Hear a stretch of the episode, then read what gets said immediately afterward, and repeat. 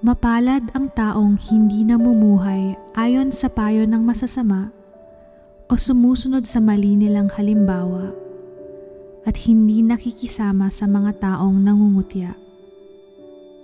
Sa halip ay nagagalak siyang sumunod sa mga aral na mula sa Panginoon. At araw-gabi, ito ay kanyang pinagbubulay-bulayan.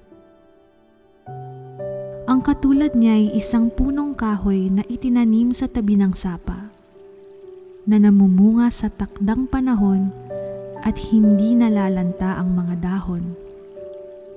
Magtatagumpay siya sa anumang kanyang ginagawa.